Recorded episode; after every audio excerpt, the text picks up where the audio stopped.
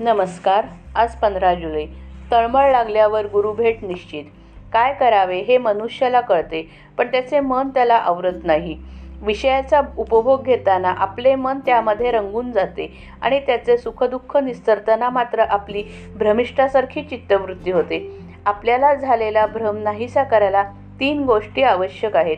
एक सद्विचार दुसरी नामस्मरण आणि तिसरी सत्संगती. संत ओळखणे फार कठीण आहे. आपण त्याच्यासारखे व्हावे तेव्हाच तो कळायचा. त्यापेक्षा सद्विचार बाळगणे सोपे. भगवंताचा विचार तो सुविचार होय. भगवंताच्या कथा ऐकाव्यात त्याच्या लीला वर्णन कराव्यात त्याच्या वर्णनाचे ग्रंथ वाचावेत. पण याहीपेक्षा आपल्याजवळ नेहमी राहणारे असे त्याचे नाम घ्यावे. तुम्ही नेहमी नाम घ्या घेत गेलात तर तुम्हाला संत धुंडीत जाण्याची जरूर न पडता संतच अगदी हिमालयातले संत तुम्हाला धुंडीत येऊन तुमचे काम करतील. अहो खडीसाखर ठेवली की मुंगळ्यांना आमंत्रण करायला नको. तुम्ही म्हणाल आम्हाला ते करता येत नाही. पण आपण आपल्या मुलाला शाळेत घालतो. तो न शिकला किंवा त्याला अभ्यास येत नसला तर पुन्हा त्याच वर्गात त्याला बळजबरीने ठेवतोच का नाही? त्याला एक विद्या आली नाही तर दुसरी कोणती येईल? ती शिकवतोस की नाही?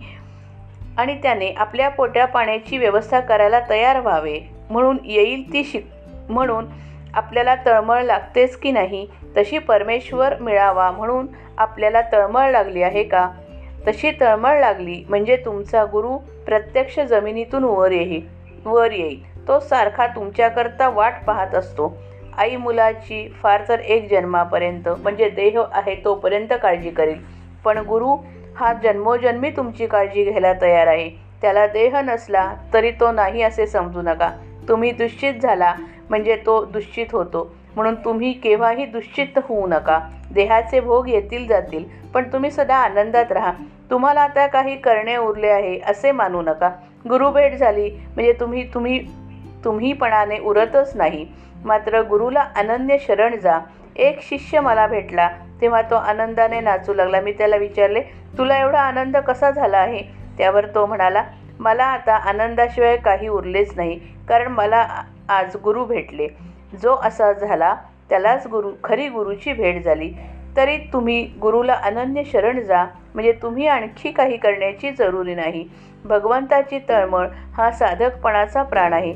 म्हणून रात्रंदिवस रामाचा ध्यास घ्या घ्या असावा. मुखी त्याचे नाम असावे.